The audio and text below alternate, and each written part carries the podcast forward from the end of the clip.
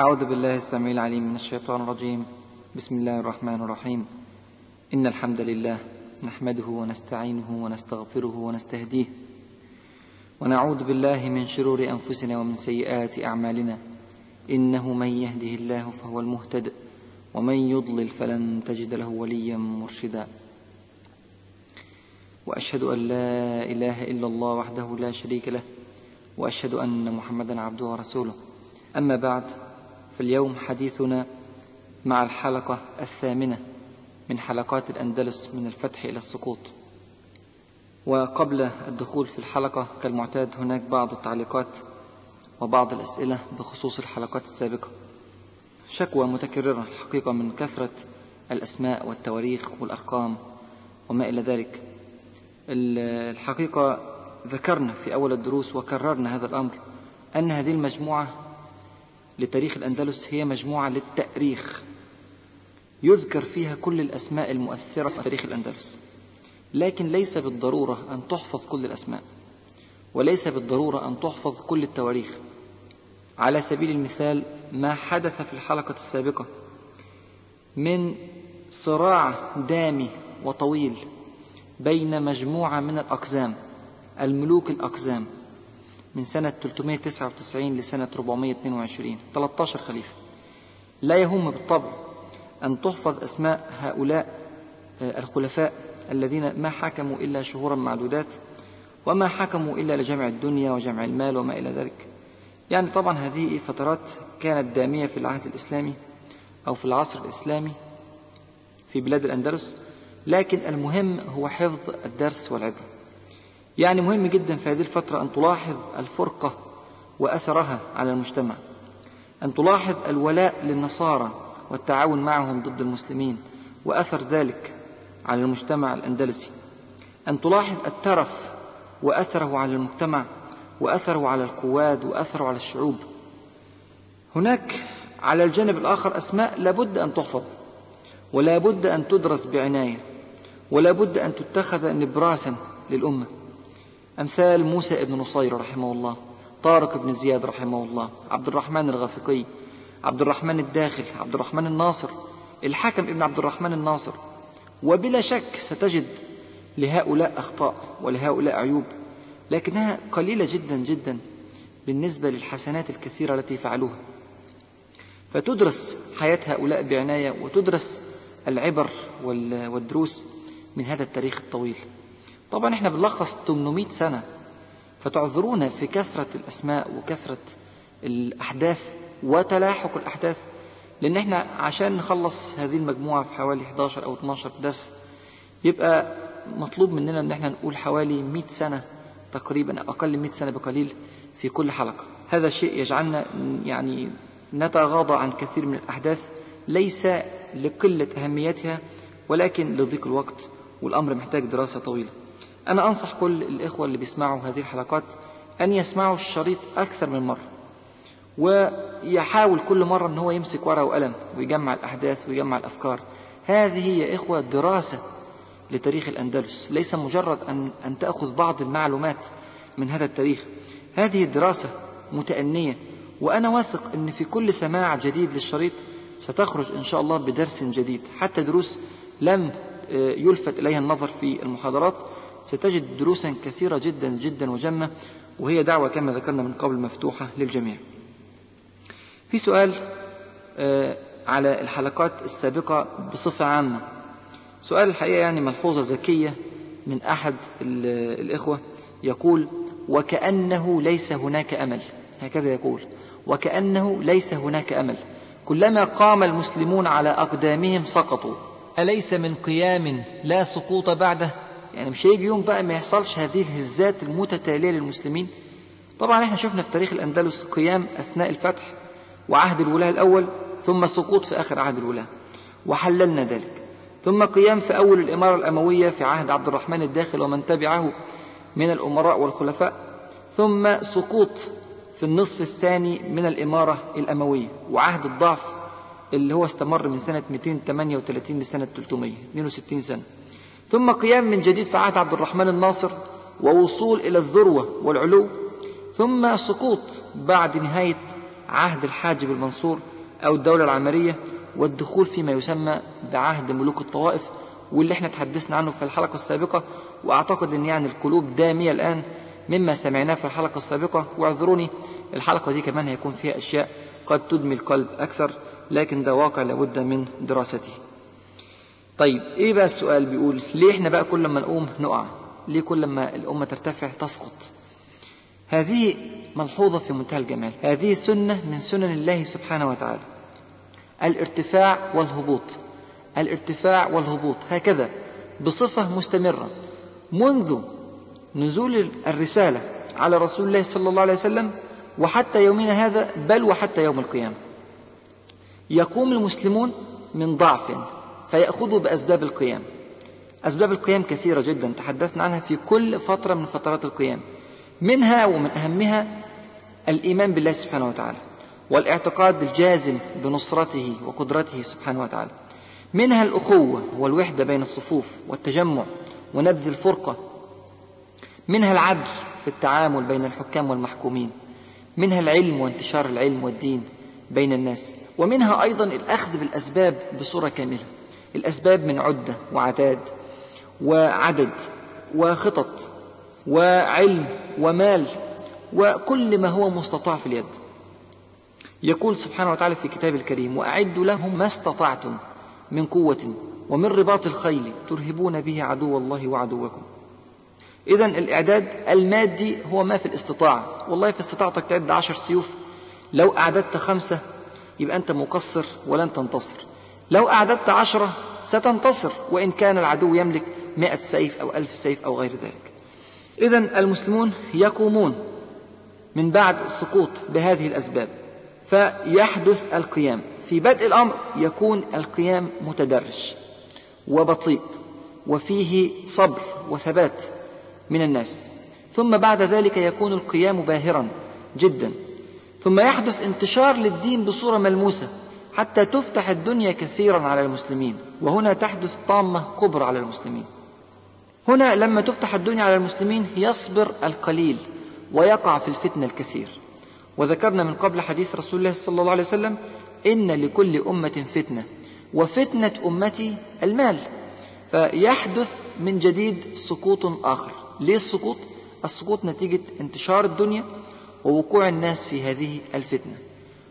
وكلما ارتفعت الحضارة المادية وكلما كثرت الأموال والغنائم والمعمار والقصور كلما كان السقوط شديدا. شفنا ملحوظة لعلكم خدتوا بالكم منها في الدروس السابقة. السقوط اللي كان بعد عبد الرحمن الداخل كان هناك ثورات وهناك انقلابات وهناك يعني نوع من من التدني لكن ما وصلش السقوط للي إحنا شفناه في عهد ملوك الطوائف بالأمس. ولا للصراع الدامي ولا للعيث ولا لاجتياح المدن. وهتك عورات النساء والاستعانة بالنصارى بهذه الصورة الملفتة للأنظار.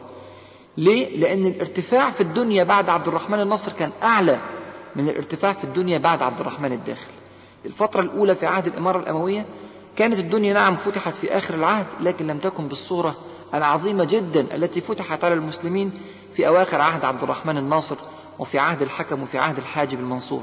لذلك كان السقوط شديدا وكان الانهيار مروعا.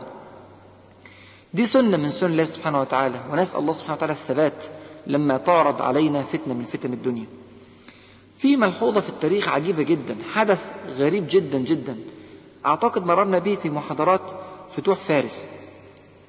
عمر بن الخطاب رضي الله عنه وأرضاه لو تذكروا أوقف الفتوح في سنة 17 من الهجرة لسبب لم يتكرر فعلا في التاريخ بعد ذلك إلا في عهود قليل من الأمراء المسلمين الذين هم على شاكلة عمر بن الخطاب رضي الله عنه وأرضاه. ولم يحدث من قبل في تاريخ الدنيا. عمر بن الخطاب أوقف الفتوح في فارس في سنة 17 من الهجرة لكثرة الغنائم. تخيل الأموال كثرت على المسلمين والدنيا فتحت عليهم وجاءت الجواهر وجاءت الثياب الموشاة بالذهب وثياب الحرير وكذا وكذا من الأمور التي لم يكن يحلم المسلمون بها في جزيرة العرب أبدا. كان كده بيقولوا يعني طرفة إن العربي لما كان ينام قبل الفتوحات الإسلامية لما يجي يحلم ما يحلمش برقم أكتر من ألف. ما يقدرش يحلم إن هو ممكن يجي له 2000 دينار أو 3000 دينار. ده رقم بالنسبة له 1000 ده رقم ضخم جدا. فوجد الملايين تأتي عليه من هذه البلاد. فحدثت فتنة للناس وبدأت وجوه الناس تتغير. وعمر بن الخطاب رضي الله عنه وأرضاه الرجل الحكيم المتدبر في أمور شعبه العالم بسنن ربه سبحانه وتعالى ينظر في الأمور فيجد أن هؤلاء الناس الذين سيفتنون في الدنيا قد يملكون الدنيا ولكن سيخسرون الآخرة. عمر بن الخطاب كقائد مسلم فاهم لقضية الإسلام والمسلمين هم الرئيس أن يدخل شعبه الجنة مش هم الرئيس أن يدخل شعبه فارس. لو كان دخول فارس على حساب دخول الجنة لا بلاش فارس. أوقف الفتوح رضي الله عنه وأرضاه وقال وددت لو أن بيني وبين فارس جبلا من نار. لا أقربهم ولا يقربوني. مش عايز هو إيه هذا النعيم الذي فتح عليه من هذه البلاد. ولم يعد في الفتوح إلا بعد أن هجم الفرس على المسلمين وخاف على المسلمين من الضياع نتيجة هجوم الفرس المتكرر. وإعداد الفرس فأجاز الفتح من جديد في سنة 18 من الهجرة. ده راجل فاهم اللي بيحصل للمسلمين فاهم أن المسلمين لما سكنوا في مدينة المدائن الضخمة ذات القصور العظيمة جدا والترف الشديد تغيرت حتى ألوان المسلمين. المسلمين كانت فيهم سمرة نتيجة العيش في الصحراء. قولوا بعد كده عايشين في الظل بتاع المدائن وفي حدائق المدائن وفي غابات المدائن. فيعني شاف شكلهم اتغير. المسلم ما عادش بيتكلم بالصلابة التي كان عليها في سنة 16 وما قبلها قبل فتح المدائن. فانظر إلى الفكر الراقي جدا في فكر عمر بن الخطاب ومن كان على شاكلته من أمراء المسلمين. يبقى ديت سنة أصيلة من سنن الله سبحانه وتعالى. يثبت هذه السنة حديث رسول الله صلى الله عليه وسلم في أبي داود في سنن أبي داود. وأيضا رواه الحاكم في صحيحه وصححه عن أبي هريرة رضي الله عنه وأرضاه قال قال رسول الله صلى الله عليه وسلم إن الله يبعث لهذه الأمة. على رأس كل مئة سنة من يجدد لها دينها. انظر وتدبر في حديث رسول الله صلى الله عليه وسلم. سيدنا رسول الله صلى الله عليه وسلم بيقول إن على كل رأس مئة سنة سيأتي من يجدد لهذه الأمة دينها. لماذا التجديد إن كان الأمر في علو دائم؟ لابد أنه سيحدث سقوط ومن بعد السقوط ارتفاع. وهذا الارتفاع سيكون على يد مجدد أو مجددين. فقد يكون المجدد فرد كما قيل أن المجدد في القرن الثاني الهجري هو عمر بن عبد العزيز رضي الله عنه وأرضاه. وكما قيل أن المجدد في القرن الثالث الهجري هو الشافعي رحمه الله. وهكذا عددوا أسماء لكن قد يكون المجدد جماعة من المسلمين. أكثر من فرد جماعة من المصلحين. فرد في هذا القطر وفرد في قطر آخر. قد يكون لكن لابد من تجديد لهذا الدين. وسيظل هذا الأمر دائما إلى يوم القيامة. التاريخ الإسلامي نفسه مليء بمثل هذه الفترات الارتفاع والهبوط والارتفاع والهبوط والارتفاع والهبوط. هذا ليس حدثا خاصا بتاريخ الأندلس بل إن صحابة رسول الله صلى الله عليه وسلم شاهدوا ذلك بأعينهم. انظر بعد وفاة رسول الله صلى الله عليه وسلم مباشرة سقوط ذريع. وانهيار مروع وردة في كل أطراف جزيرة العرب ولم يبقى كما ذكرنا في حروب الردة لو تذكروا أيضا. لم يبقى من البلاد لم يرتد إلا مكة والمدينة والطائف وقرية صغيرة في شرق الجزيرة العربية اسمها قرية هجر في البحرين هي دلوقتي جنب الرياض. فهذه المنطقة الواسعة جزيرة العرب جميعا ارتدت عن دين الإسلام وكثير آلاف مؤلفة مرتدة. ولم يبقى إلا قليل جدا. ثم حدث قيام في عهد أبو بكر الصديق رضي الله عنه وأرضاه في عهد الحروب الردة المجيدة الطويلة. ثم يحدث قيام عظيم جدا وفتوح وانتصارات و و وتفتح الدنيا في عهد سيدنا عثمان فتحا كبيرا جدا. ويدخل في الإسلام أفواج كثيرة من الناس. فيحدث فتنة وتحدث انكسارات في الأمة الإسلامية على اتساعها. وهزات عميقة جدا تؤدي إلى قتل عثمان بن عفان رضي الله عنه وأرضاه.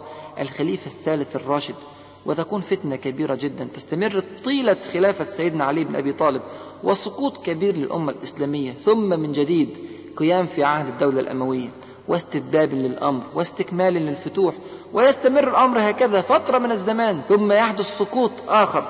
وعندما يفسد بنو أمية في الأرض في آخر أيامهم يقوم بنو العباس من جديد. ويحدث من جديد عزة للإسلام وانتشار للإسلام. عهد قوة مجيد جدا للدولة العباسية في أوله ثم بعد ذلك ضعف وسقوط وهكذا الأيام. الدولة الأيوبية قامت في منتهى القوة ثم سقطت بعد ذلك. المماليك كذلك قاموا في منتهى القوة ثم سقطوا بعد ذلك. الخلافة العثمانية الراشدة التي فتحت شرق أوروبا كله قامت في منتهى القوة ثم سقطت بعد ذلك. لماذا؟ لكثرة الدنيا وانفتاحها. وفتنة الناس في هذه الدنيا. إذا هذه سنة من سنن الله سبحانه وتعالى لا يجب أبدا أن تفت في عضد المسلمين. لا بد للمسلمين من قيام بعد السقوط. لا بد. ولا بد للمسلمين من سقوط إذا فتنوا بالدنيا. لأنه كما ذكرنا من قبل الله سبحانه وتعالى ليس بينه وبين أحد من البشر نسب. اعملي فاطمة فإني لا أغني عنك من الله شيئا. إن ضل المسلمون وخالفوا طريق رسول الله صلى الله عليه وسلم ونهجه الكريم ستكون الهزيمة لا محالة وسيكون الانكسار المروع الذي شاهدناه في عهد الأندلس ونشاهده في كل عهود المسلمين. واحد ممكن يسأل يا ترى إحنا فين دلوقتي في هذا العصر الذي نعيش فيه؟ من هذه المراحل من مراحل السقوط ومن مراحل القيام؟ طبعا واضح جدا أن الأمة الإسلامية في هذا الزمان في مرحلة من مراحل السقوط. سقوط كبير جدا للخلافة العثمانية. الخلافة العثمانية كانت في أعلى درجات المجد في وقت من الأوقات.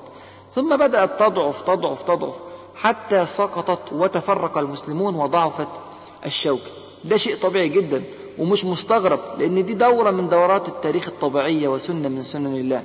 لكن الحق يقال أن هذا السقوط الجديد سقوط الخلافة العثمانية فيه يعني ظاهرة غير متكررة في السابق. يعني في شيء جديد على الأمة الإسلامية أو فيه شيئان جديدان على الأمة الإسلامية. الشيء الأول الخطير غياب الخلافة طول الفترات السابقة من السقوط لم تكن تغيب الخلافة حتى في صورتها الضعيفة بيكون في خليفة ضعيف بس الناس ممكن تلتف حوله. لما يجي عهد قيام من جديد الناس تلتف حول الخليفة الضعيف الموجود فتقويه بقوتها. أما الآن فما فيش خليفة ما فيش خلافة. ضاع رمز الخلافة وانتهت فكرة الخلافة من أذهان الناس وده أمر خطير لابد أن يعود لأذهان الناس. الشيء الخطير الثاني غياب الشرع الإسلامي. أيضا في كل عصور السقوط السابقة. مع كل هذا التدني الشديد والانهيار الكبير في الأمة الإسلامية على فترات التاريخ المختلفة أبدا أبدا ما كان يلغى الشرع. كان يقام الشرع بكل أطرافه. نعم كانوا يظلمون أحيانا في تطبيق الشرع. نعم كانوا يتجاوزون أحيانا. لكن أبدا أبدا ما ظهرت دعوة تقول جنبوا الشرع وأتوا بغيره من قوانين البشر ليحكم الناس. عمرها ما حصلت الحكاية دي هذا حدث في هذه الأونة وطبعا ده بيجعل مهمة الإصلاح صعبة لكن أبدا لن تكون مستحيلة. لأن المستحيل فعلا هو التعارض مع سنن الله سبحانه وتعالى. الأصل أن سنة الله تقول أن للمسلمين دائما قياما بعد السقوط. لكن أن يحدث سقوط لا يتبعه قيام هذه ليست من سنن الله تعالى مع المسلمين. أي أمة من أمم الأرض لا بد لها من سقوط بعد القيام. لكن الاختلاف بين أمم الأرض جميعا وبين أمة الإسلام أن هذه الأمم قد تسقط ولا تقوم. أين على سبيل المثال حضارة الفراعنة؟ اندثروا في الأرض وماتوا جميعا ولم يكن لهم قيام بعد ذلك. أين حضارة اليونان؟ أين حضارة الرومان؟ أين حضارة إنجلترا التي كانوا يسمونها الإمبراطورية التي لا تغرب عنها الشمس؟ لكن يا إخوة أمة الإسلام أمة لا تموت. هذا وعد الله سبحانه وتعالى. كتب الله لأغلبن أنا ورسلي. إن الله قوي عزيز. لكن يا إخوة والله أبشروا وأملوا. استمر السقوط. للأمة الإسلامية منذ أوائل القرن العشرين لما سقطت الخلافة العثمانية في سنة 1924 حتى أواخر الستينات أو حتى أوائل السبعينات. ثم حدث قيام في كل الأمة الإسلامية في كل أطراف الأمة الإسلامية في منتصف السبعينات إلى ما نحن فيه الآن. انظر إلى المساجد وكم فيها من الشباب وكم فيها من المصلين. انظر إلى المحجبات في الشوارع في كل أطراف العالم الإسلامي. انظر إلى المراكز الإسلامية في كل بلاد أوروبا وفي أمريكا. انظر إلى جمهوريات روسيا السابقة. الجمهوريات الإسلامية هناك. أوزبكستان كازاخستان حتى شيشان حتى هذه الدولة التي لم تتحرر بعد والتي ما زالت تقاتل. ونسأل الله سبحانه وتعالى لها التوفيق والانتصار على عدوها. انظر إلى الإسلام في هذه البلاد بعد احتلال دام أكثر من ثلاثمائة عام. روسيا النصرانية ثم روسيا الشيوعية. لكن الإسلام فيه صحوة وفيه قيام لكن نعم القيام تدريجي والقيام بطيء وهذه أيضا سنة من سنن الله سبحانه وتعالى. لا تستعجل أبدا النصر انظر كما ذكرنا في تاريخ الأندلس إلى ما فعله عبد الرحمن الداخل وإلى ما فعله عبد الرحمن الناصر وإلى ما سيفعله اللاحقون في بقية الحلقات. انظر إلى عبد الرحمن الناصر على سبيل المثال. خطوات بطيئة في الترتيب خطوات بطيئة في التغيير خطوة تتلوها خطوة تعليم وتربية ونشر الإسلام ثم انفراجة تحدث للمسلمين غير متوقعة يحدث بعدها فتح من الله ونصر مبين. كانت الانفراجة عند عبد الرحمن الناصر دخول سراقسطة معه دون قتال وموت عمر بن حفصون. هذه هدايا ربانية للمسلمين. هذه الهدايا يا إخوة والله تتكرر على ممر العصور. هي سنة من سنن الله سبحانه وتعالى. انظر في التاريخ أبعد من ذلك. انظر إلى رسول الله صلى الله عليه وسلم. كيف كان مطرودا ومشردا بعد موت السيدة خديجة رضي الله عنها وأرضاها وبعد موت عمه أبي طالب. وكيف خرج من مكة ذاهبا إلى الطائف وكيف رمي بالحجارة وكيف عاد يعرض الإسلام على القبائل المختلفة التي تأتي في الحج فلا يقبل منه أحد. ثم أسلم له ستة من الخزرج. فدخلوا بالإسلام إلى المدينة المنورة. ثم عام ثم عامان. وبيعة العقبة الثانية. وفتح من الله ونصر كبير. ويدخل المسلمون المدينة المنورة في الهجرة. ثم بعدها بسنتين بدر. ثم أحد ثم الأحزاب ثم فتح مكة بعد ذلك. وهكذا تتوالى الانتصارات حتى يعم الإسلام الجزيرة العربية بكاملها في عشر سنوات إلا قليلا. أمر يعني يعني لازم الإنسان يفكر فيه ويتدبر فيه وهي سنة كما ذكرنا متكررة ولن تجد لسنة الله تبديلا ولن تجد لسنة الله تحويلا. إذا نحن في مرحلة قيام متدرج ونريد من الشباب أن يستمروا على هذا القيام ولا يستعجلوا فإنه لا محالة. ستحدث انفراجة. متى؟ يعلمها الله سبحانه وتعالى لكن المهم أين الصابرون وأين الثابتون؟ يعني بعد هذه المقدمة وهذه الأسئلة نعود إلى ما كنا عليه. نعود إلى عهد ملوك الطوائف. ذكرنا في الدرس السابق أنه بعد موت عبد الرحمن المنصور الحاجب الذي كان يتولى الحجاب على هشام ابن الحكم هذا الخليفة الذي كان صورة خليفة فقط حدث انهيار مروع في أرض الأندلس وقسمت البلاد إلى 22 دويلة.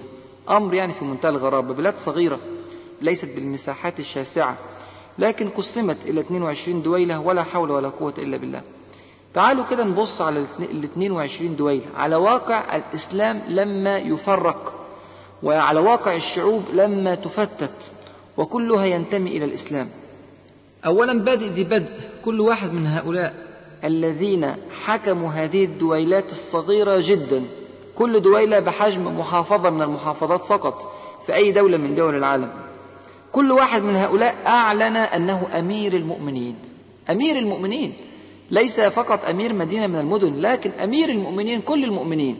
وكأنه يستحق أن يكون أميرا للمؤمنين في الأرض. يقول أمير المؤمنين. حتى كان الرجل كما يقولون في هذا الوقت يسير مسيرة اليوم والليلة فيمر على ثلاثة من أمراء المؤمنين. يمر على ثلاثة من أمراء المسلمين في يوم وليلة. لصغر الحجم بلاد صغيرة جدا كل مدينة وما حولها من القرى عاملة دولة وعاملة مملكة وعاملة سياج من حولها ورئيس وأعلام خاصة بهم وجيش خاص بهم وسفراء خاصين بهم وهي لا تملك أي مقومات للدولة. ويا ريتهم بعد كل هذه المأساة وهذا التفتت الشديد يعني كل واحد فضل متحكم في أرضه ولا ينظر إلى أرض أخيه المجاور. لا ده كل واحد بدأ يتخانق مع الأخ المجاور الأخ في الله المجاور له على الحدود يختلف على الحدود كل واحد لا دي بتاعتي دي بتاعتك. فبدأوا يتصارعون سويا. تخيل المدن الإسلامية الموجودة في الأندلس حواضر الإسلام في الأندلس قرطبة تصارع أشبيلية بلنسية تصارح سراكوستا هكذا كان العهد في هذه الفترة صراع بين الممالك الإسلامية أو الدويلات الإسلامية أو المحافظات الإسلامية داخل أرض الأندلس وكل جيش بيضرب الجيش الثاني إحنا الحقيقة لما نحلل الموقف بنستعجب جدا. دلوقتي قد يفهم الإنسان أن الخليفة شرير وأن الخليفة رجل خارج عن الدين وخارج عن تعليم الشرع ويقاتل من أجل المادة. لكن أين الشعوب؟ هو الراجل ده بيقاتل لوحده؟ ده طالع بجيش. ده خارج بجيش من الشعب والشعب يقاتل الشعب المجاور. كيف زين للشعوب أن تقاتل إخوانها؟ كيف زين لهم ذلك؟ لما تيجي تراجع التاريخ كده وتبص للإعلام الموجود في هذه الفترة هتلاقي حاجة عجيبة جدا. الإعلام الموجود في هذه الفترة هو الشعر. شعراء كثيرين جدا يتحدثوا بالشعر عن عما يحدث في هذه البلاد. تجد أن معظم أبيات الشعر التي تقال في هذه الفترة هي تمجيد لهؤلاء القواد الذين يقودون الشعوب.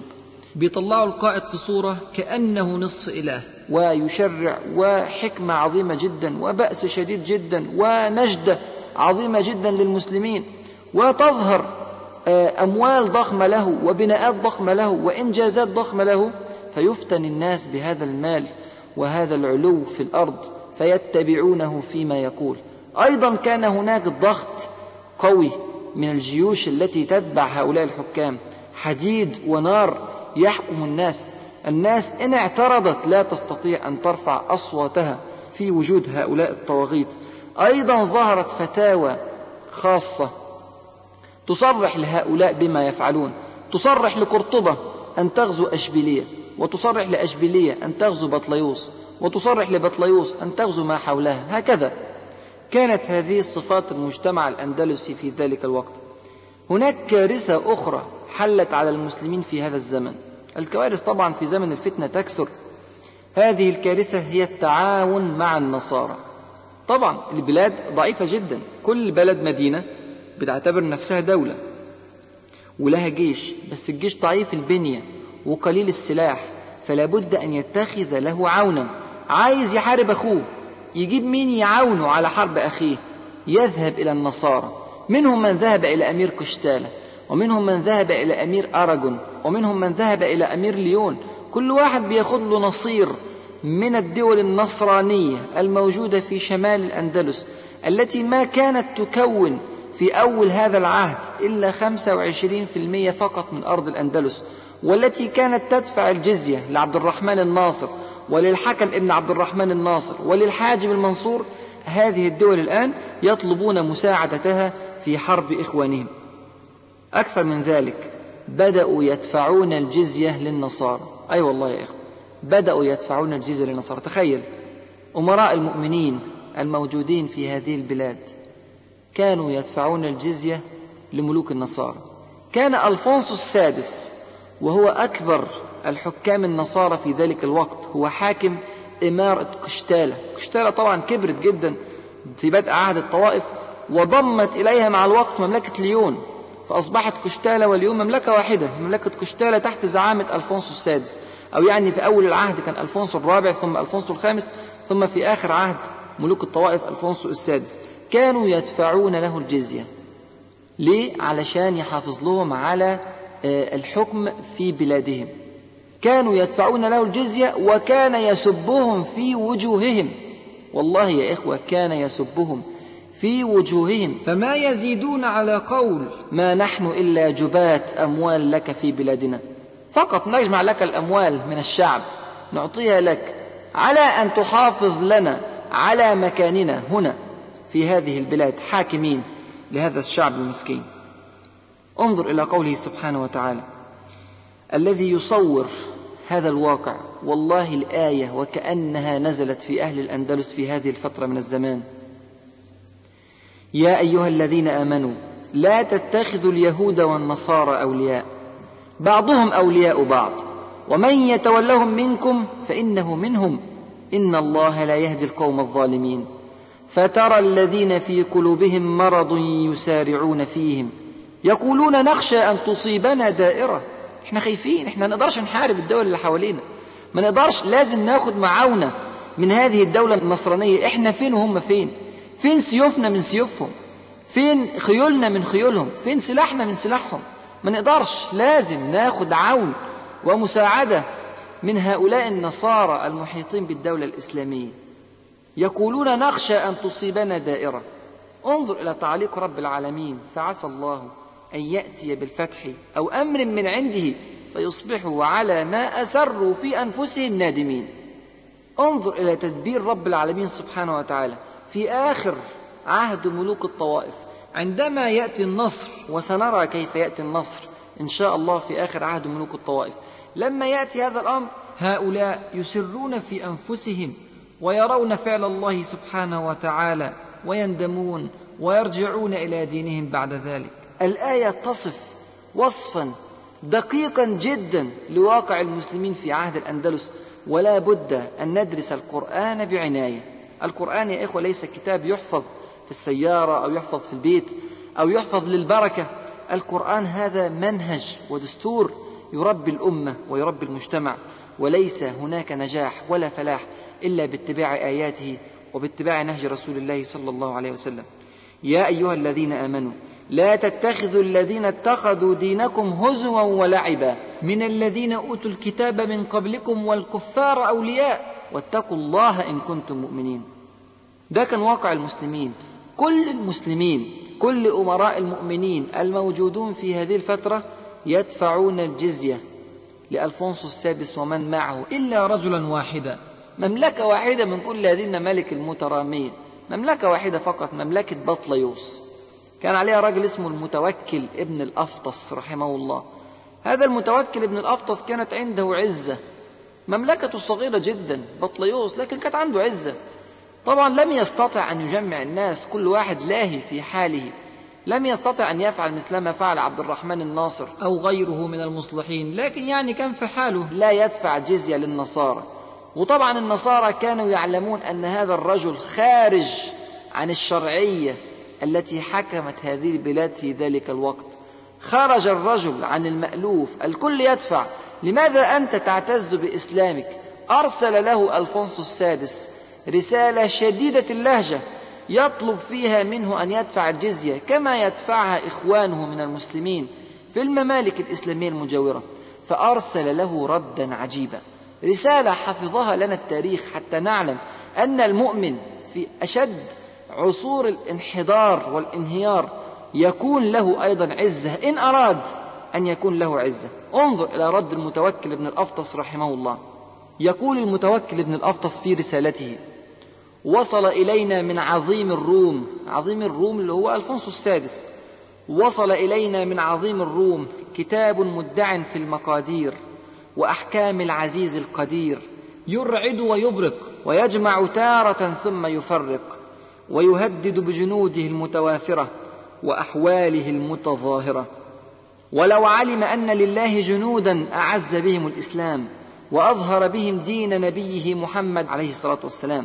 أعزة على الكافرين يجاهدون في سبيل الله ولا يخافون بالتقوى يعرفون وبالتوبة يتضرعون.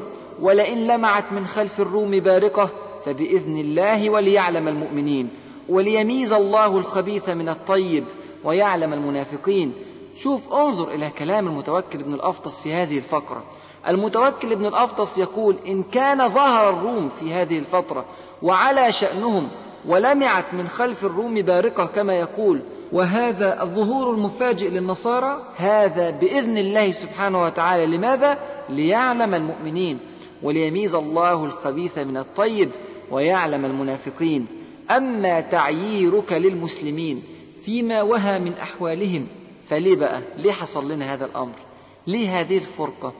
ليه هذا الانهيار للمسلمين؟ انظر إلى فكر المتوكل ابن الأفطس رحمه الله صورة مشرفة داخل هذا الركام الشديد من الانهيار يقول أما تعييرك للمسلمين فيما وهى من أحوالهم فبالذنوب المركومة ثم يضيف ولو اتفقت كلمتنا مع سائرنا من الأملاك لعلمت أي مصاب أذقناك كما كانت آباؤك تتجرعه.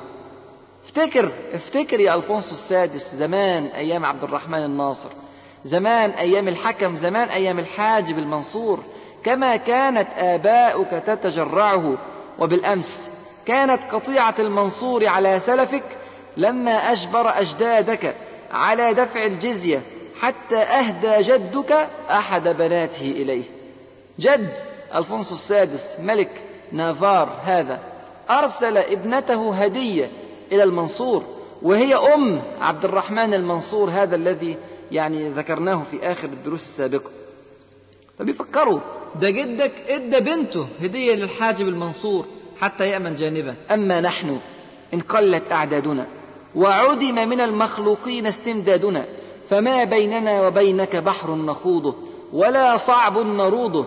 إحنا ما فيش بينا وبينك مسافات. إحنا مجاورين إحنا بطليوس قريبة جدا. بطليوس هذه في غرب الأندلس في منطقة البرتغال الآن.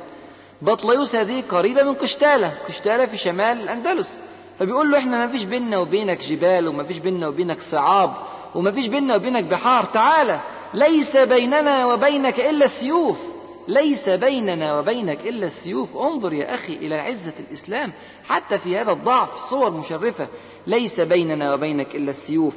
تشهد بحدها رقاب قومك وجلاد تبصره في ليلك ونهارك. وبالله تعالى وملائكته المسومين نتقوى عليك ونستعين. ليس لنا سوى الله مطلب ولا لنا إلى غيره مهرب. وما تتربصون بنا إلا إحدى الحسنيين. نصر عليكم فيا لها من نعمة ومنة أو شهادة في سبيل الله فيا لها من جنة. انظر يا أخي إلى حلاوة الكلام. نصر عليكم فيا لها من نعمة ومنة أو شهادة في سبيل الله فيا لها من جنة. وفي الله العوض مما به هدت وفرج يفرج بما ندت ويقطع بما أعدت وختم رسالته وأرسلها إلى ألفونسو السادس. يا ترى رد فعل ألفونسو السادس إيه على هذه العزة من هذا الرجل الذي ما دفع جزية طيلة حياته؟ ما استطاع ألفونسو السادس أن يرسل له جيشا. أرسل إلى كل بلاد المسلمين. ما غزا بطليوس ما قدرش. هؤلاء الرجال لا يستطيع أن يقاومهم أهل الأرض جميعا. رجل بهذه الصورة المتوكل ابن الأفطس ومن معه من الجنود وإن كانوا قليلين لكن عزة الإسلام ترفع من شأن صاحبها. هذا كان صورة من الصور المشرفة في داخل أرض الأندلس. لكن عموم الأمر في أرض الأندلس لم يكن على شاكلة المتوكل ابن الأفطس. ده اللي حصل في بطليوس لكن فين الواحد وعشرين مملكة التانية؟ أنا مش هقدر أخوض في تفاصيل الواحد وعشرين مملكة. الحقيقة تفاصيلهم موجودة في الكتب. كل تفصيل دولة من هذه الدولات موجود في الكتب والدراسة له واجبة. لكن إحنا هنعرض بعض الصور حتى نعطي فكرة كيف كان الوضع في هذه البلاد في هذا التدني للمسلمين في هذا العصر. صورة من مملكة سراقسطة سراقسطة هذه مملكة في الشمال الشرقي من الأندلس بالقرب من فرنسا في هذه البلاد في هذا الوقت. سراقسطة كان يحكمها بنو هود كما ذكرنا في الدرس السابق. الرجل الحاكم في هذه البلاد لما وافته المنية لما جه يموت في مرض الموت عايز يستخلف من بعده طب عنده ولدين. الولد كبير يستحق الملك من بعده كما هي العادة في ذلك الزمان توارث الحكم. والولد الصغير أنجب من الكبير. طيب يدي الحكم للصغير ولا يدي للكبير؟ دلوقتي شفت انت عبد الرحمن الداخل ادى الصغير عشان الصغير شبه عمر بن عبد العزيز. شوف انت اللي بيحصل دلوقتي شكله إيه. هذا الملك أراد ألا يظلم أحد الولدين. عمل حاجة لم تتكرر. سبحان الله عمل حاجة غريبة جدا. قسم البلد إلى نصفين. قسم دولته نصين. قسم الأرض نصين. قسم الشعب نصين. قسم الجيش نصين. علشان ما يظلمش أحد الأخوين. عشان ما يظلمش أحد الأخوين ظلم الشعب كله. قسمه نصين. ومات. مات الحمد لله مستريح إن هو ما ظلمش أولاده لما جه يموت. لكن انظر إلى بعد موته عشان ما فيش بركة في الفعل. لما مات اختلف الأخوان على الحدود.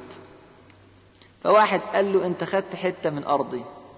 فبدأ يهجم على أخيه ليحرر أرضه. دي أرضي دي أبويا سابها لي وأنت ظلمت وخدتها. دي بتاعتي أنا أهجم وأخدها. فهجم عليه لكن لم يكن له طاقة. بالهجوم لأن الجيش مقسوم نصين والبلد مقسومة نصين والكيان ضعيف جدا. يعمل إيه هذا الأخ؟ المجرم في حقه وفي حق المسلمين في ذلك الوقت وفي حق المسلمين والله بعد ذلك. الكوارث التي حدثت في الأندلس بعد ذلك كانت من جراء مثل هذه الأفعال. راح هذا الأخ الحاكم لهذه البلاد يستعين بملك نصراني ليحرر له أرضه من أخيه المسلم. يقول لك مش مشكلة إن أنا أجيب نصراني يساعدني في تحرير الأرض الإسلامية اللي اتاخدت مني اللي خدها مني أخويا. قالوا له طب ما النصراني هيجي ياخد الأرض ويضمها لأملاكه. قال له مش مشكلة. المهم أنا موجود في الصورة والنصراني بيساعدني وبعدين ده صديق. دي دولة صديقة مجاورة دولة أراجون جنبية برشلونة.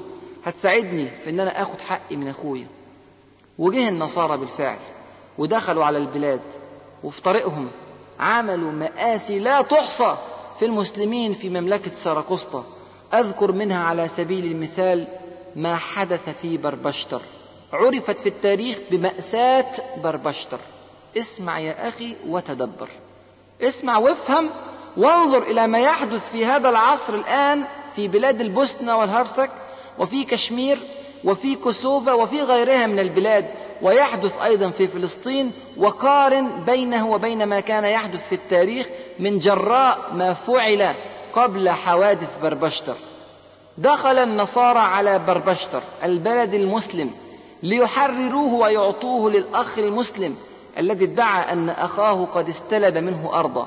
دخلوا على بربشتر حاصروها أربعين يوما كاملة والمسلمون في داخل بربشتر يستغيثون بكل أمراء المؤمنين في كل أرض الأندلس ولا يتحرك أحد. في القلوب رهبة شديدة جدا من النصارى. كيف نتحرك لنجدتهم؟ ليست لنا بهم طاقة. ما نقدرش نحارب ما نقدرش ندافع. وبعدين دول دولة صديقة. طب تعالوا نشتكي الدولة تانية. طب نعمل إيه؟ أربعين يوم بيتناقشوا وبيتفاوضوا. وفي الآخر فتحت بربشتر بالنصارى. كانت إيه النتيجة؟ قتل في يوم واحد من المسلمين أربعون ألفا في يوم واحد في رواية ياقوت الحموي ويزيد في رواية أخرى بل مئة ألف. من المسلمين في يوم واحد أربعون ألف على الأقل من المسلمين وسبيت سبعة ألاف فتاة بكر منتخبة. أجمل سبعة ألاف فتاة بكر في المدينة. سبيت وأعطيت هدية لملك القسطنطينية. هدية لملك القسطنطينية من بنات المسلمين. والله تذكر في الكتب مآسي في بربشتر كانوا ينتهكون حرمات البكر أمام أبيها وحرمات الثيب أمام زوجها. هكذا فعل في بربشتر مأساة ضخمة جدا استغاثة من كل بلاد المسلمين ولم يتحرك أحد. انظر إلى ما حدث في بربشتر وتفكر وتدبر. مأساة بلنسية. في سنة 456 من الهجرة ستين ألف مسلم قتلى في بلنسية في هجوم للنصارى عليها. من يتحرك من المسلمين؟ لا أحد. أمر في منتهى الغرابة. إحنا بنشوف دلوقتي بنستعجب بنقول يا ترى يعني إيه الشعور اللي كان عند القادة اللي ماسكين البلاد في ذلك الوقت؟ وإيه الشعور اللي عند الشعوب إن هي تشوف هذه المآسي ولا تتحرك؟ طب ما إحنا شفنا اللي بيحصل في البوسنة والهرسك. من تحرك للبوسنة والهرسك؟ من تحرك لخمسين ألف فتاة مغتصبة؟ من تحرك لمئتين وخمسين ألف قتيل في البوسنة؟ غير الكسوفة غير كشمير غير فلسطين من تحرك؟ أي رصاصة أسقطت على هذه البلاد الصربية أو الهندية أو الروسية في الشيشان أو غيرها؟ هل أسقطت رصاصة واحدة؟ ما نقدرش. هذه بلاد قوية جدا. هذه بلاد النصارى. ليست لنا بهم طاقة. يبقى إحنا كل اللي نقدر نقوله أنه لا حول ولا قوة إلا بالله. الله معهم. الله ينصرهم وليست لنا في نصرهم حاجة. ده موقف من المواقف الموجودة في أرض الأندلس والمواقف على ذلك كثير ومتعددة. المسلمون فقراء؟ لا المسلمون في منتهى الغنى. أحكي لكم موقف عجيب حدث في أشبيلية. على أشبيلية يحكم المعتمد على الله ابن عباد. اسم ضخم جدا. المعتمد على الله ابن عباد. مرات المعتمد على الله ابن عباد واقفة في القصر. شباك القصر بتاعها القصر الفخم جدا. تشاهد الجواري يلعبن في الطين خارج القصر. فاشتهت أن تلعب في الطين. اشمعنى أنا نفسي ألعب في الطين أنا كمان؟ طبعا مش معقول مرات الأمير هتنزل تلعب في الطين. طيب يعمل لها إيه؟ عمل لها طين مخصوص. اشترى كميات كبيرة جدا من المسك والعنبر وماء الورد وخلطها حتى جعلها طينا خاصا بالملوك. طين ملوكي طين صرف عليه أموالا ضخمة من بيت مال المسلمين سفه. ونزلت تلعب في الطين يوما أو يومين وبعدين زهقت من الطين ورجعت للقصر بتاعها تاني. ومرت الأيام سبحان الله وضاع ملكه. وفين؟ في يوم من الأيام بعد ما ضاع الملك الكبير له. فقعد معاه في يوم من الأيام فزعلوا مع بعض اتخانقوا. فقالت له كعادة النساء طبعا لما تتخانق مع الأزواج ما رأيت منك من خير قط. أنت عمرك ما عملت لي حاجة كويسة. فقال لها ولا يوم الطين. فسكتت واستحيت. آه ده يوم الطين ده أنا صرفت عليك أموال المسلمين كلها. في يوم الطين وأنت يعني نسيتي. فسكتت واستحيت. انظر إلى السفه في المسلمين ومع ذلك تجد يعني شعر ضخم جدا يصف المعتمد على الله ابن عباد هذا بكل صفات العزة والكرامة والمجد والبأس. طبعا الإعلام في ذلك الوقت كان يصوره بهذه الصورة وهذا مخالف ولا شك للواقع. لكن مع كل هذا التفخيم والتعظيم لهؤلاء الأمراء نعم كانت هناك أيضا محاولات من المصلحين. ناس بتحاول إن هي تغير دعوات إصلاحية لكن كانت مكبوتة. واحد من الشعراء بيقول إيه في هذا الزمن بيصف هذا العهد. مما يزهدني في أرض أندلس ألقاب معتضد فيها ومعتمدي. طبعا هو بيصف الوضع بيقول أنا مما يزهدني الشيء اللي بيكرهني والشيء اللي بيخليني أزهد في أرض الأندلس وأترك أرض الأندلس إن فيها ألقاب ضخمة جدا ألقاب معتضد بالله معتمد على الله المعتضد بالله هذا أبو المعتمد على الله في نفس من حكام أشبيلية. مما يزهدني في أرض أندلس ألقاب معتضد فيها ومعتمد ألقاب مملكة في غير موضعها كالهر يحكي انتفاخا صورة الأسد. الهر القطة تنتفخ كده وتديك منظر أسد لكن ده مجرد صورة. يحكي انتفاخا صورة الأسد مجرد صورة. أين الهر من الأسد؟ هكذا كانوا يتسمون بأسماء ضخمة جدا. بلاد الأندلس هذه في كل بلد منها كان هناك قادر بالله. ومعتصم بالله ومستكفي بالله ومؤيد بالله. وهذه البلاد اهو إحنا بنشوف الراجل بتاع الأشبيلية ده اللي هو المعتمد على الله كان بيدفع جزية لألفونسو السادس. مع إن أشبيلية لو تراجعوا الخريطة في الجنوب الغربي من بلاد الأندلس. في الجنوب الغربي من بلاد الأندلس يعني بعيدة عن مملكة قشتاله ومع ذلك كان يدفع الجزية. لملك قشتاله ولا حول ولا قوة إلا بالله. ومع ذلك يسمي نفسه معتمدا على الله. ولكنه كان في الواقع معتمدا على ألفونسو السادس حتى هذه الآونة. أيضا كان هناك مصلحون آخرون في هذه الفترة. ونتعجب نشوف مين كان موجود في هذه الفترة. نلاقي ابن حزم رحمه الله الفقيه الإسلامي المشهور كان موجود في هذه الفترة.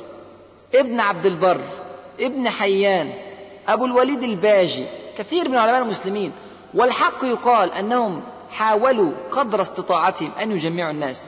لكن تخيل أنت دلوقتي حال المسلمين في حوالي 22 دويلة عايز تجمعهم في دولة واحدة بالعلماء فقط. تخيل استحالة. هيقول لك إحنا ماشي إحنا ممكن نتجمع. أنا موافق على التجميع لكن مين هيكون الرئيس؟ ماشي قرطبة تنضم إلى أشبيلية. بس يا ترى الرئيس هيكون رئيس أشبيلية ولا رئيس قرطبة؟ فيختلف الناس. عايز تجمعهم كلهم يكون تحت رئاستي أنا. الناس جميعا كلها في هذا الوقت ترفض فكرة الانضمام والاجتماع تحت راية واحدة حتى في وجود هؤلاء الأفاضل من علماء المسلمين. واعتصموا بحبل الله جميعا ولا تفرقوا. واذكروا نعمة الله عليكم إذ كنتم أعداء فألف بين قلوبكم فأصبحتم بنعمته إخوانا وكنتم على شفا حفرة من النار فأنقذكم منها كذلك يبين الله لكم آياته لعلكم تهتدون. انظر إلى نعمة الله سبحانه وتعالى. كيف فرط فيها المسلمون؟ فكانوا على شفا حفرة من النار وكادوا يقعون فيها لولا فضل الله كما سنرى. انظر إلى قوله سبحانه وتعالى ولا تكونوا كالذين تفرقوا واختلفوا. من بعد ما جاءهم البينات وأولئك لهم عذاب عظيم. أنتم يا أمراء المؤمنين شفتم عبد الرحمن الناصر في الدولة الموحدة المجمعة. أرأيتم عزة الإسلام في عصره؟ فلماذا تفرطون في عزة الإسلام في الدنيا وفي ثواب الآخرة؟ لماذا تفرطون في كل هذا؟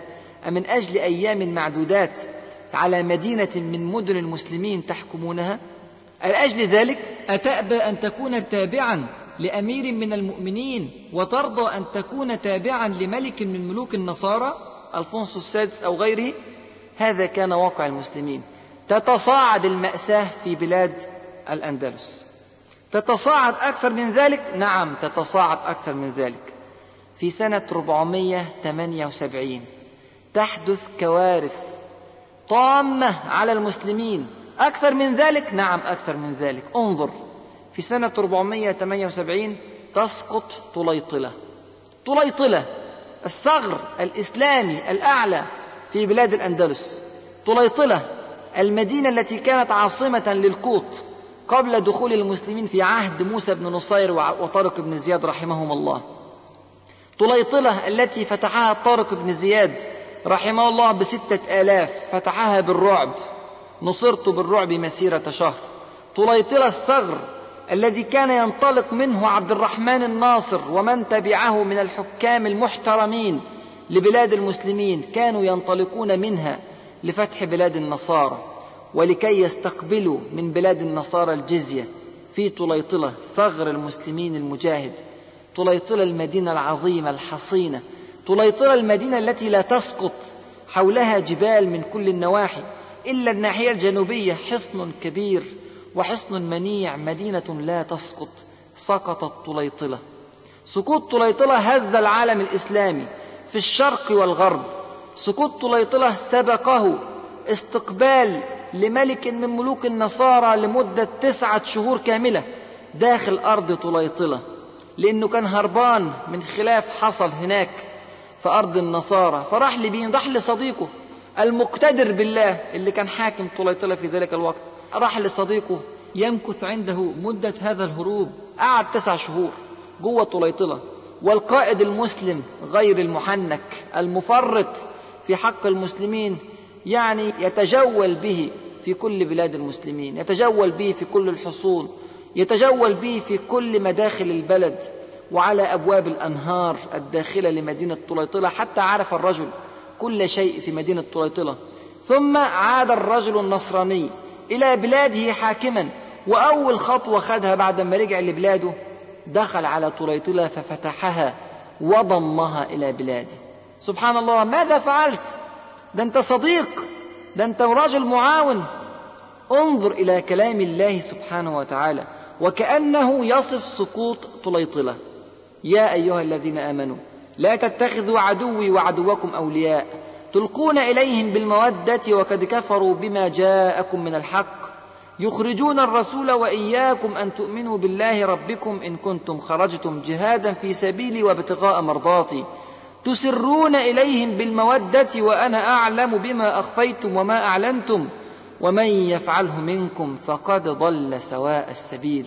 نعم ضل المقتدر بالله والقادر بالله سواء السبيل فسقطت طليطلة بعد أن أسروا لملك النصارى بأسرارها. هكذا. طليطلة لما سقطت حدث إحباط شديد جدا في كل بلاد الأندلس. وانظر ماذا قال الشعراء ماذا قال الإعلام في هذا الوقت في بلاد الأندلس. انظر. يقول ابن العسال وهذا رجل من المعاصرين لسقوط طليطلة شدوا رواحلكم يا أهل أندلس فما المقام فيها إلا من الغلط. خلي بالنا من الكلام. بيقول لأهل الأندلس يا أهل الأندلس سيبوا البلد وامشوا منها. اوعوا تدافعوا خلاص انتهت القضية. سيبوا البلد وهاجروا منها إلى المغرب إلى الشام إلى أي بلد في العالم. شدوا رواحلكم يا أهل أندلس. فما المقام فيها إلا من الغلط. الثوب ينسل من أطرافه. وأرى ثوب الجزيرة منسولا من الوسط. البلاد بتحتل من الأطراف لكن ده الأندلس احتلت من الوسط. هذه طليطلة في وسط بلاد الأندلس. راجعوا الخريطة يا أخوانا الأندلس في وسطها تقع طليطلة. كيف تسقط طليطلة؟ أين الحصون الشمالية فوق طليطلة؟ سلمت قبل ذلك في معاهدة للنصارى كما تذكرون. وراجعوا الشريط اللي فات. الثوب ينسل من أطرافه. وأرى ثوب الجزيرة منسولا من الوسط من جاور الشر لا يأمن بوائقه. اوعوا ابعدوا بعيد عن قشتالة قشتالة هذه شر لا ابعدوا سيبوا الأرض. من جاور الشر لا يأمن بوائقه. كيف الحياة مع الحيات في صفط؟ ما نقدرش نعيش مع التعبين مع الحياة ما نقدرش. حاول تبعد عن هذه البلاد. اترك أرض الأندلس خلاص الأندلس ضاعت. سقوط طليطلة. هز المشرق والمغرب ثم أمر آخر تزامن مع سقوط طليطلة. حصار أشبيلية. ولماذا تحاصر أشبيلية؟ أشبيلية تدفع الجزية كل عام لألفونسو السادس. أشبيلية بعيدة عن مملكة قشتالة أشبيلية هناك في الجنوب الغربي للبلاد. لماذا تحاصر أشبيلية؟ انظر إلى الحكاية وتعجب. ألفونسو السادس زعيم قشتالة في ذلك الوقت يرسل وفدا إلى أشبيلية لأخذ الجزية كالمعتاد. الوفد على رأسه وزير يهودي يجمع الجزية من بلاد المسلمين. الوفد يذهب إلى المعتمد على الله ابن عباد. طيب المعتمد على الله ابن عباد عادي جدا بيديله الجزية لكن المرة دي الوزير اليهودي بيقول له أنا عندي طلب تاني غير الجزية. فيقول له إيه الطلب؟ يقول له وانظر إلى قبح القول. يقول له إن زوجة ألفونسو السادس ستضع قريبا. حامل هتولد قريب. وألفونسو السادس يطلب منك أن تجعل زوجته تلد في مسجد قرطبة. تلد في مسجد قرطبة. انظر إلى سفاهة الطلب. عايز مراته تولد في مسجد قرطبة. فطبعا المعتمد على الله قال له يعني إيه الطلب الغريب ده؟ وطبعا المعتمد على الله يعني قرف من الطلب. فقال له لماذا هذا الطلب؟ قال الوزير اليهودي بمنتهى التحدي للمعتمد على الله لقد قال قساوسة قشتالة لألفونسو السادس أنه لو ولد لك ولد في أكبر مساجد المسلمين دانت لك السيطرة عليهم. يعني بمعنى صريح كده إحنا عايزين السيطرة تدوم على كل بلاد المسلمين. فلو سمحت خلي مرات ألفونسو السادس تولد في أكبر مساجد المسلمين في العالم مسجد قرطبة. طبعا المعتمد على الله يعني يعني أخذته الغيرة. الحمد لله رب العالمين إن هو اتحرك بعد سنين وسنين من دفع الجزية. قال له لا أنا أدفع لك الجزية آه لكن إيه حكاية ولادة مرات ألفونسو السادس في مسجد قرطبة دي ما أقدرش. فأساء عليه الأدب الوزير اليهودي. سبه في حضرة وزرائه. فطبعا التاني ما قدرش يستحمل بقى. ده أنا عمال أتذل بقالي سنين وسنين. فأمسك بالوزير اليهودي وقطع رأسه واعتقل الوفد وأرسل رسالة لألفونسو السادس يقول له إيه؟ مش دافع جزية ولا مراتك هتولد عندنا إيه؟ في مسجد قرطبه طبعا جن جنون ألفونسو السادس. أتى بحجه وحديده وأتى بجيش كبير وأحرق كل القرى حول حصن أشبيلية الكبير وحاصر البلاد. وقال إن لم تفتح سأستأصل خضراءكم. لكن المعتمد على الله ابن عباد طبعا خايف يفتح. فطاول في الحصار قعد جوه متحاصر فترة من الزمان. بعد فترة من الزمن شهر أو شهرين أو أكثر من ذلك ألفونسو السادس يريد أن يفت في عضد المسلمين ويلقي بالهزيمة النفسية عندهم فأرسل رسالة قبيحة أخرى إلى المعتمد على الله ابن عباد يقول له فيها إن الذباب قد آذاني حول مدينتك فإن أردت أن ترسل لي مروحة أروح بها عن نفسي فافعل. يعني أنا مغزى الرسالة بيقول إيه؟ مغزى الرسالة إن أكتر حاجة مضايقاني في الحصار الذباب. إنما أنت وجيشك وأمتك وحصونك كلها أهون عندي من الذباب. فلو سمحت ابعت لي مروحة علشان بس أروح بها عن نفسي. المعتمد على الله ابن عباد. أخذ الرسالة وقلبها وكتب على ظهرها ردا وأرسله إلى ألفونسو السادس. هذا الرد يا إخوة سطر واحد فقط. سطر واحد فقط. قرأه ألفونسو السادس فأخذ جيشه وانصرف. سبحان الله. أخذ الجيش بتاعه ولم يدخل في قتال ونسي كل الكلام. وعاد إلى قشتالة.